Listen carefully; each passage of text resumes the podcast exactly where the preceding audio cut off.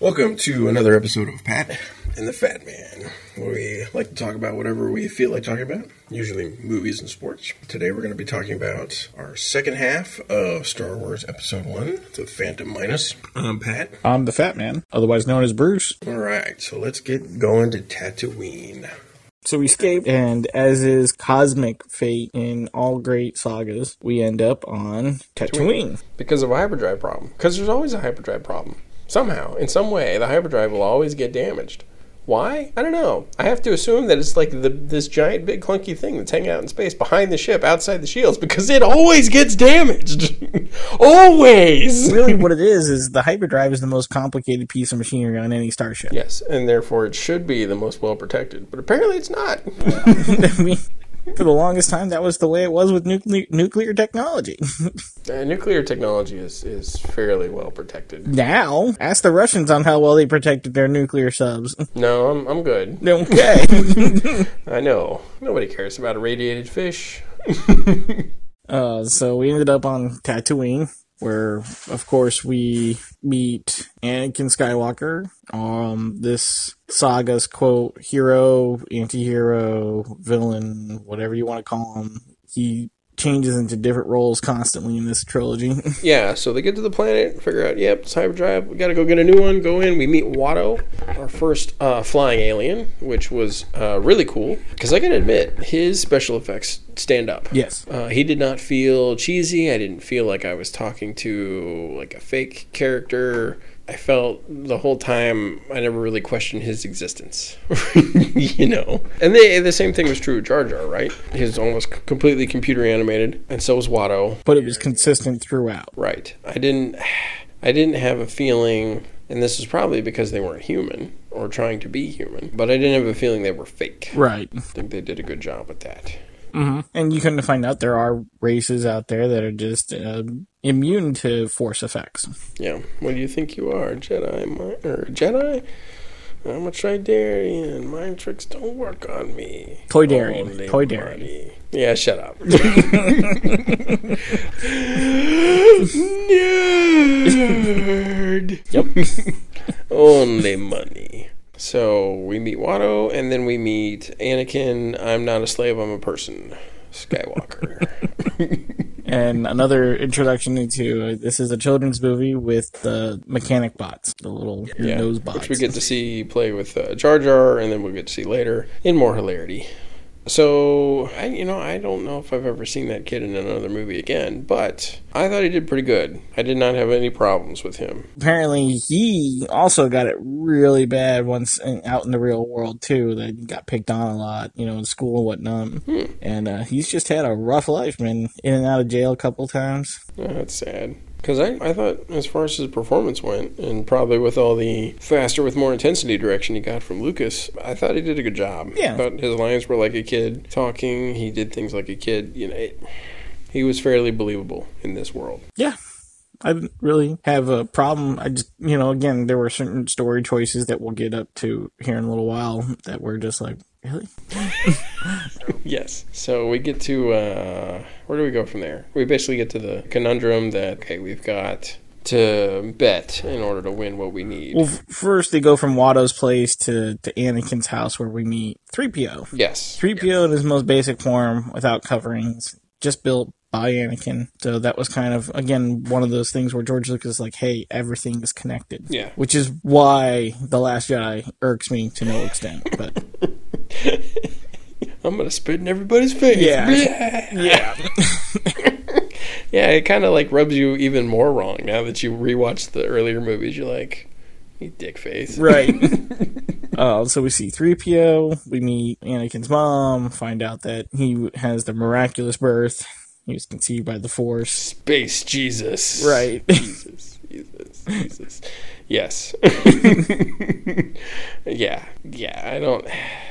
One of the things that was probably the biggest controversy of this whole thing was that the force wasn't some mystical thing that it was these tiny bits of bacteria called midichlorians Yes. now after spending some time thinking about this for the first few years my idea was that midichlorians wasn't the force It was a way of measuring a person's influence with the Force, how much control of the Force they potentially could have. Right, and that, that's pretty much how I took it while I was watching the movies for the first time, and pretty much how I watched it from then on, because it just makes sense, like that the Jedi would, you know, given a couple thousand years of existing with high technology, they would figure out how to do that. Right. Like they, they would figure they would find something and okay, we're calling this type of bacteria that points that stuff out midichlorians. Okay, that's fine. Uh, You know, there's there's we've got kind of markers for that kind of crap all over our bodies. We just haven't figured it out yet. Right. That was never a problem. It was when the people started talking about like the midichlorians were the place the force came from. Then I was like, okay, no, I'm calling bullshit. right. And that was how people interpreted it. And I'd be like, that doesn't sound right. Yeah, I'm like, why? Why would it be that way? No, that's stupid. No, sorry. The force is still is supposed to be this uh, this thing, right? right. Right? Please, George Lucas. You're killing me here. You made Space Jesus. What the heck, man? Gotta admit, I don't really agree with that story choice because I don't think it matters. Okay. Well, sigh. I don't know if it matters.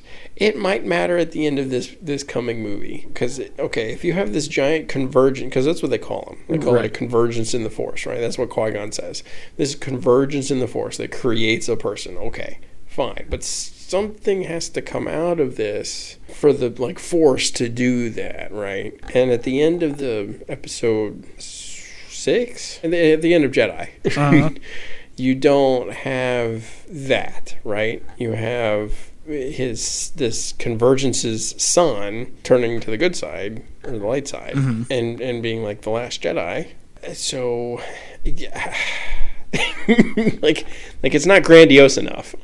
So we're still talking about like why the midichlorians were essential for the plot. Is that what you're asking? No, I'm I'm saying like Anakin Skywalker being and there's a there's actually a technical word for the miraculous birth mm-hmm. because you know really really small creatures do not mammals I don't think but there are some creatures that do that or the female of the species will effectively clone itself. Mm-hmm. Of course that's not what happened here because you have a woman having a, a male child so that wasn't that. So if you're going to use that kind of thing, mm-hmm. that piece of the story, like it's too huge, right? Um, like it's it's too big of a like a plot point just to like exist and then not and not be concerned about it or have it fold out into something like massive and gigantic. Now, granted, coming from the civilization that we do, where we have you know you know one recorded time that this ever happened, and it turned out the the one guy that this happened with was God. you know, our expectation for using this kind of a thing in a story pretty high on what it has to you know what it signifies. So, uh, uh, yeah, but I think the kind of he did this because I mean it, it shows a certain folly in reading you know tea leaves and and trying to prophesize and whatnot. And I think that was kind of how that underlying storyline was was meant to go. Is that this guy was going to save you know the galaxy and the Jedi, and really he just destroys the Jedi. yeah, you know, and and that's all fine, and you can do all of that with just you know prophecies and this guy having the biggest midichlorian count of, of anybody, and him uh, being obviously the chosen one, and, and you can do all that without having to put in the oh virgin birth part, like that was unnecessary. Maybe it won't be. Maybe the last movie will make it eh, more explainable or necessary or something. But as the storyline stands now through all the movies, it's an unnecessary component. I don't think it takes away from the story myself. I don't know. I think it adds an, an expectation that's unnecessary. And I didn't have that expectation, and mainly that was due to because we kind of knew how this was all going to play out. Right. And interesting enough, the opinion I just gave there has come about over time. At the time, I didn't really care when I first saw the movie. It's like, okay, whatever, Space Jesus. Let's move on. Okay, midichlorians. Okay, whatever. Whatever. this is all exposition for the kids because this is a kids movie. Let's get let's get on to the fun stuff. I just think it's like you know part of like Arthurian lore. Does anybody know who Arthur's father was? Some Roman guy. you can't even say that with you know with, with a confident voice. I mean, Pretty sure the legend stems from one of the governors who, who was named Arturus. So I'm pretty sure his dad was Roman of some variety. But uh, but as far as the act, like the the story of King Arthur, oh well, yeah, but none of that's like necessarily directly true. Anyways, Anyways, we find out the kid has got a way to get them the money, which is by racing. 14 year old's gonna go into a street race. except it's a six-year-old. How old is he? yeah, he's like six. He's like six or eight. Yeah, yeah, six six or eight year old's gonna get into a street race where life and death is a very real possibility. And two thirds of the of the adults involved are okay with it. yes, which is it's it's sort of like his mom is like, no, no, it kills me inside every time you do it, and Padme's like, we can't be seriously thinking about this. Qui Gon, the reasonable Jedi, is like, let's do this thing. no blood, no foul. Come on. And then know the betting to so that way we know how he's going to be freed. And it's kind of funny you walk into the race knowing how it's going to end, but the race plays out still in a very exciting way. So if you go and watch traditional races, or I said traditional race, traditional race movies mm-hmm. like Le Mans, or, or even to a, to a lesser extent the Fast and Furious movies. But eh, let's see, you go you go watch Le Mans or something. The start of the race, the way it's shot, the you know the countdown to go, the you know zooming in on people slowly and what you know as they breathe, and you know they, you have the engines rumbling when they everything turns on, and then when they go and the stalling and the how the race progresses, it's all shot like a traditional race scene. They just happen to be flying these these crazy ass little pods tied to giant eh, you know turbines, Right. jet engines, effectively. right. And that for me, I think really makes it. I think if you had tried to shoot this a different way, like, oh, it's a different sort of racing, and so it's something completely different, and would have made it much worse. I think shooting it as a, like a traditional race made it exciting, it made it fun, it made it interesting, and and it made it relatable. Yeah, I mean, and it was great to see all the the little um, Easter eggs and whatnot. You see uh, Warwick Davis in there in a shot next to uh, Watto, and Jabba the Hutt makes an appearance, and all these other little critters and whatnot. So again, you feel very Star Wars like. Like this was the cantina scene for this movie. Yeah. Oh yeah, yeah. And you have the, you know, the one uh, slave girl standing next to Jabba is wearing the, you know, Princess Leia's slave outfit. yeah, very much so. The announcers were great. Two-headed announcer. Again, kids movie, Right. but still a lot of fun. Oh yeah. So if you remember, there's a kid in these scenes. Anytime there's a scene with the pods in on Tatooine in this movie, there's this little. I think he's Indian. Mm-hmm. Yeah, I know what you're talking about. Kitster. So the funny part is, is I listen to a Star Wars podcast, and they've gone into a lot of research, and they don't know what happened to this kid after this movie. Really? Like nobody knows what happened to him, where he went, what he did, nothing. Huh.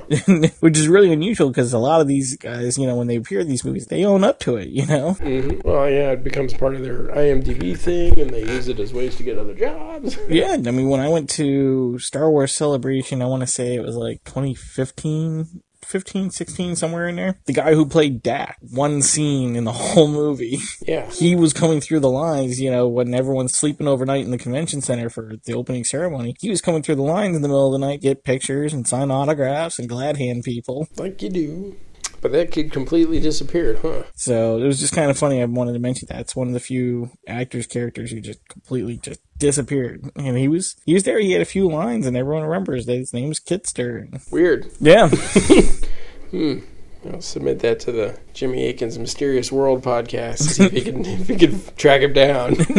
what happened to Kitster from Star Wars? Episode one. so It was aliens. yeah aliens, ironically. Yep. So we have the race. Anakin wins. Woo!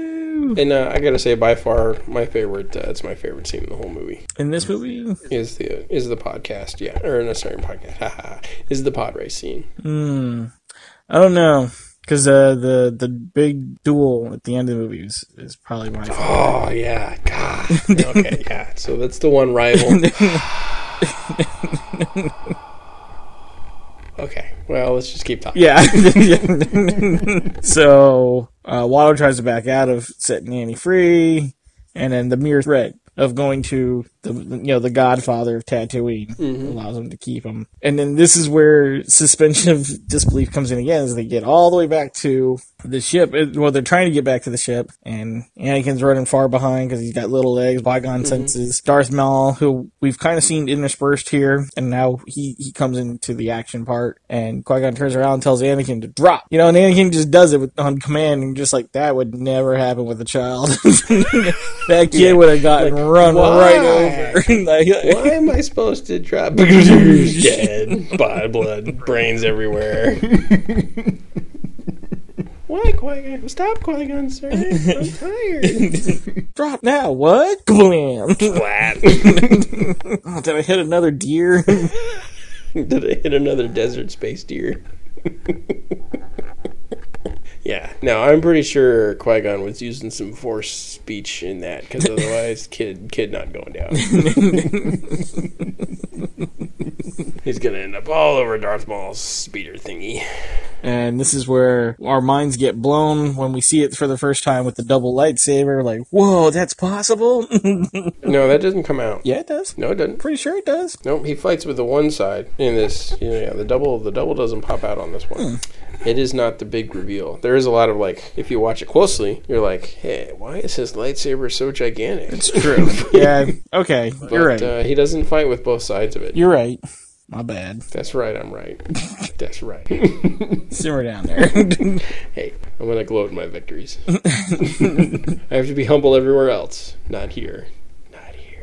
So Qui Gon fights Darth Maul and escapes, and we go off to Coruscant, hmm That's so. That's we're on our third third planet. third planet. Now it'll be our second of three travel scenes because there's only three planets, but they make three trips. Yes, because we end up going back home. Right. But this is where we kind of see where the natural intuition towards piloting again comes in for Anakin because the guy's explaining to an eight year old how the ship flies. Yes. And this is yaw and this is pitch, and that's all correct, folks. that stuff was accurate. then we meet uh, Senator Palpatine. Really, for the you know, we saw a little video of him while he was talking to the the Queen earlier, but now we really get to meet him, and you're like, that's totally Emperor Palpatine. Because it's the same actor. yes, it is literally the same actor. His voice is the same. this is probably where everyone considers the dullest part of the movie. The the middle third of the movie. Yeah, I mean, you could brush over Coruscant pretty quickly. It's basically a bunch of talking scenes. Right. uh, where they're trying to progress the the concept that the Senate sucks. It's not going to help them, even though they've been invaded, and that Chancellor Valorum needs to get kicked out, and Palpatine's going to replace him. And also that the Jedi don't believe that Anakin is the prophesized one and shouldn't be trained. Well, I don't know about that first part because they never really render a judgment on what they think he's the chosen one, but they do say they don't think he should be trained. Right. You definitely get that as far as the. the Chosen one bit, they acknowledge that Qui Gon thinks he's the chosen one, but they never really say whether or not they do. Uh, one kind of concludes the other. If they thought he was the one, w- wouldn't they train him? Well, I don't know. I mean, they wouldn't want some guy to be the one to just nilly willy be out free in the galaxy and Yeah. Uh, he's not the one. That's a different movie series. well, in the chosen The one. chosen one. right. Hey, if I'm gonna get nitpicky, might as well go all the way on this one. So, uh, yeah, but you're right. I think you know. I think you're probably right there. yeah, and then we see the obvious manipulation of how Palpatine comes to, to power. Yeah. So then here's again where we kind of see some more questionable story stuff is how enamored and, and, and we kind of uh, we skipped over that too on the, the trip from Tatooine to to Coruscant how quickly and irrationally Anakin has become enamored with Padme who we think is the handmaid. Oh, handmaid. Yeah, you've got two two things going on here. You've got the Anakin effectively first time away from home and away from his mom, but also dealing with the concept that he may never see his mom again. They kind of they told that to a six year old.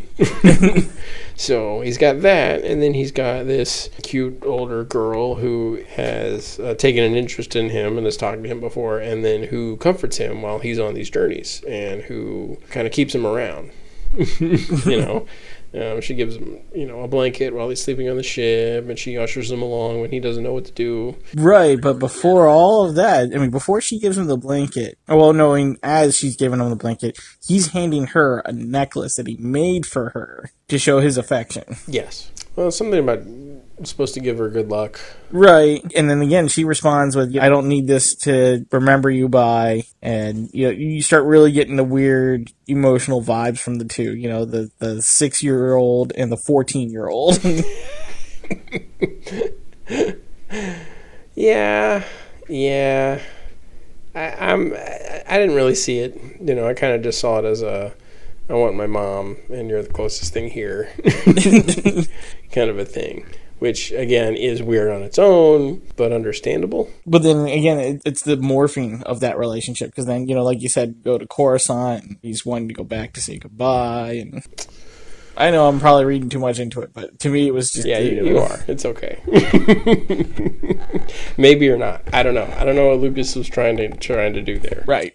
If he was trying to set up stuff in two and three, or if he was just really it's just two, um, or what he was trying to do. I'm I'm not sure. um, to me, it didn't come off as creepy. I don't want to say creepy. I just want to say awkward. But then again, I tell my wife all the time with younger when, in movies when they have young people in love, it's always awkward.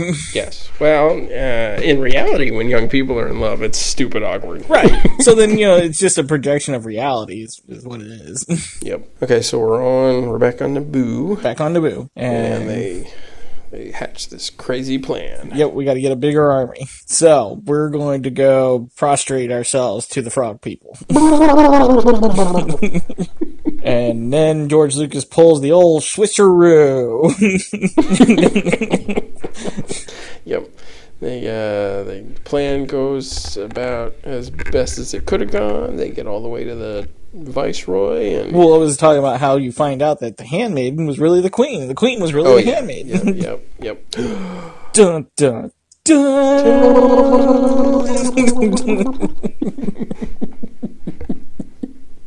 Yep. And then, yeah, the plan goes about as well as can be expected. Of course, you know, once again, the paternal instincts of Qui Gon Jinn stay in that cockpit. You'll be safe in mm-hmm. there. Yep, yep. Yeah, so you've effectively you've got three no, four scenes going on at the same time. You have the the battle between the droids and the Gungans, Yep. which is kind of fun, but we don't spend much time there. And mostly it's the antics of Jar Jar. yeah. And we've got the Queen fighting her way to the Viceroy, which is not terribly interesting, but it's a fun series of hallway fights more effectively. Yeah, that apparently the queen knows commando tactics. Yep, yep, somehow. the 14 year old queen knows commando tactics. 14 year old queen of a democracy and a, a- what did they describe? A very peaceful planet? Right. Those commando tactics. Which, once again, the peaceful part is evident in the starfighters that they have. Once again, the size of smaller Cadillacs that are just as effective in a fight yes. Somehow, somehow, small child saves the day. with R2. Yes. So then you have the, the third scene, which is the space uh, battle, which is fun, but uh, very Mary Sue ish. I don't know how else to put it. I'm not sure what you mean by Mary Sue ish. you know he's destined to be a great starfighter pilot. Oh look, he just took out like the whole you know the whole droid facility by accidentally flying into the wing. You know? right. And the torpedoes just happened to find their way to a power conduit that overloaded the reactor. Yes, it was very much. It was very Deus ex machina. Going down. Success through blind luck. Yes, exactly. But like just such a huge continuous stream of it for like that. It is basically everything that happens with Anakin after he gets in that cockpit. and then you get to what I consider the best scene was the the Jedi fight. But when you Yes. take all of those into account, you got to think that George sat down and went, "Whoa, I have taken a way bigger bite than I really meant to take. So now I'm gonna have to divide all this up and focus on one big thing and three smaller things." Yes. And honestly, I think he spent too much time on Anakin in the spaceship and not enough time on the really amazing fight scene. oh, I mean, I thought he he gave the lion's share to the fight scene, to Qui Gon and, and Obi Wan Darth Maul fight. Um, you know, I don't know. I definitely feel like between the four scenes, the the Jedi Sith fight and the Anakin flying the spaceship scene, got more than the other two. Yeah. But I think those two got the, the same amount of screen time between the two of them. Yeah. Whereas I would have aired more on the fight because, damn, that was cool. Yeah. That's when you just saw just the amount of effort put into that scene and and uh the abilities of the Sith and the Jedi and the fight and how epic it was. Because the longer that fight went on, you're like the stakes are getting higher. Yep. You know, from a lot of perspectives, this was. It, it seemed like this ending 15 to 20 minutes was kind of George's way to say thank you to all of the non children sitting in the audience for watching his kids movie. yeah, and uh, especially because you know he cut the the bad guy in half. yes, yeah, it was the one scene where you saw like a real person really die in the pod race. The scenes where the people may have blown up, they may not have blown up, but they weren't real people anyways. They're monster aliens. Who cares? Whereas Darth Maul, possibly a monster alien, but yeah, gets cut in half in a very up close and personal kind of way. and really, it, it's dramatic because it's the first time we see the fact that the the good guys can lose. Mm-hmm. Yeah, because he kills Qui Gon. Right. and he does it i mean it's not like he's he's not trying but he does it and it almost seems like he wasn't trying that hard because then when he does try that hard he he beats what's his name down pretty bad Right. Because he did have the upper hand for the longest time in that fight. yeah And then all of a sudden, no. it was pretty much a oh you blinked and i used that second where you blinked to shoot myself up out of this grab a lightsaber and cut you in half and i won haha Well, okay, so yeah, it- it- that was yeah, Maul gloating. You know, and the obvious uh, flaw in bad guys is that you know their arrogance is their downfall. Again kids movie Right. have to make that But it was super clear. epic, and you really got into it. And the music, of course, the music for this, for this movie, which was orchestral and some backup singing, you know, like a backup choir, Mm-hmm. was so good that there was a music video for MTV for it. Yep. Yeah, that's that song in particular, "The Duel of the Fates." Right. And that's how well it's known is that it's known outside of fandom as the Duel of Fates. Like people know the name of the soundtrack title. Yeah, so that was that was good. God, best part of the movie. As far as action sequences go, they're so good for both of their type of action sequence. Mm-hmm. you know, it's such a very, it's such a well done sword fight, and it's such a well done race. Yeah, I'm not going to choose. I love them both.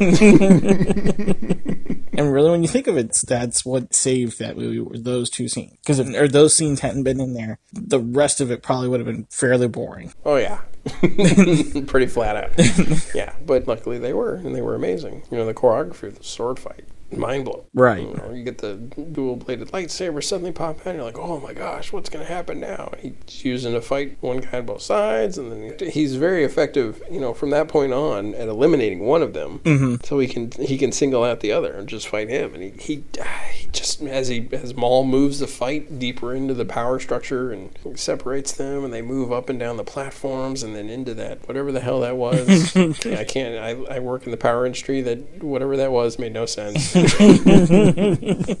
I don't know what it was there, what it was doing. Apparently, it's like a uh, like if you go back, there is a one of those cross-cut books, you know, the books that explain all the different scenes and what they were. If I remember correctly, it's like a thermal vent, and that all the those force fields were there to like prevent leakage or whatever. yeah. Yeah, there's an explanation. I just don't know it. Yeah, and it's probably not a good one. No, you know, yeah. It looked cool. That's why we did it. we, Okay. we say that it's science fiction. Really, this is science fantasy. Yes. Yeah, no, that's a good point. but yeah, it's just how Maul moved the fight, and then you know he loses at the end. But you can tell very much that uh, Obi Wan's the underdog. He is not going to win this fight, and it definitely looks like he's not going to win this fight. And he pulls it out at the end. Cuts him in half. And then Queen captures the Viceroy, and the battle is over. Yay! The good guys win. yeah, sign a new treaty. They have a parade. Bunch of kids singing about it. There's a quick scene with Obi Wan and Yoda where they talk about you know training Anakin, and it, it, it's good to point out this because I think a lot of people may have missed over it is that the Council is okay with Obi Wan training Anakin. Yoda specifically was like, I do not. Yeah, yeah. He's not. A, he's not. He doesn't agree with it. Senses too much fear in the boy. You get that Palpatine saying he was going to watch his career with great enthusiasm or interest. In the parade, we see Anakin gets his Jedi boot camp haircut, Mm-hmm. The little rat tail, a little rat tail. and then uh, burning old Qui Gon Jinn. Burn him! He's a witch. I don't know why I think that's so funny right now, but I do. And I should point out that uh, this is a Darth Maul was an instance of a character that people wanted to learn so much more about that they wrote in a way for him to have survived that. Yes. and so that he can continue to appear in Star Wars for years after. Yep. So well beloved. Almost as much as Jar Jar. Which, I mean, I guess they could go, well, if that was possible, that's what explains the Emperor Palpatine showing up in episode 9. It was like, well, if Maul could fall, uh, could survive that fall. I guess an old Sith could too. Right. All right. So, uh, parting thoughts. it was good. I liked it. I, I like it more as the years go on. Uh, again, though, it's one of those where I decide to pay more attention to certain things and not to other things in order to keep my love for it. Misa not know what you're talking about. yeah, so yeah, I basically agree. It's good. It's a solidly good kids movie, and I don't necessarily like it more and more over the years, but I definitely find Jar Jar more annoying over the years. But uh, besides that, still enjoyable. Still, it still is enjoyable today as it was to me. You know, when I saw it at midnight on opening night. right. So, still a Star Wars movie to me. Oh, yes, absolutely. All right, this has been another episode of Pat and the Fat Man. I'm Pat. I'm the Fat Man, otherwise known as Bruce. Stay classy. Take it easy, folks. So, you ready to do this? That's what she said. when has any woman ever said that? Uh, that's a good question. I have no answer for that. Asking the important questions.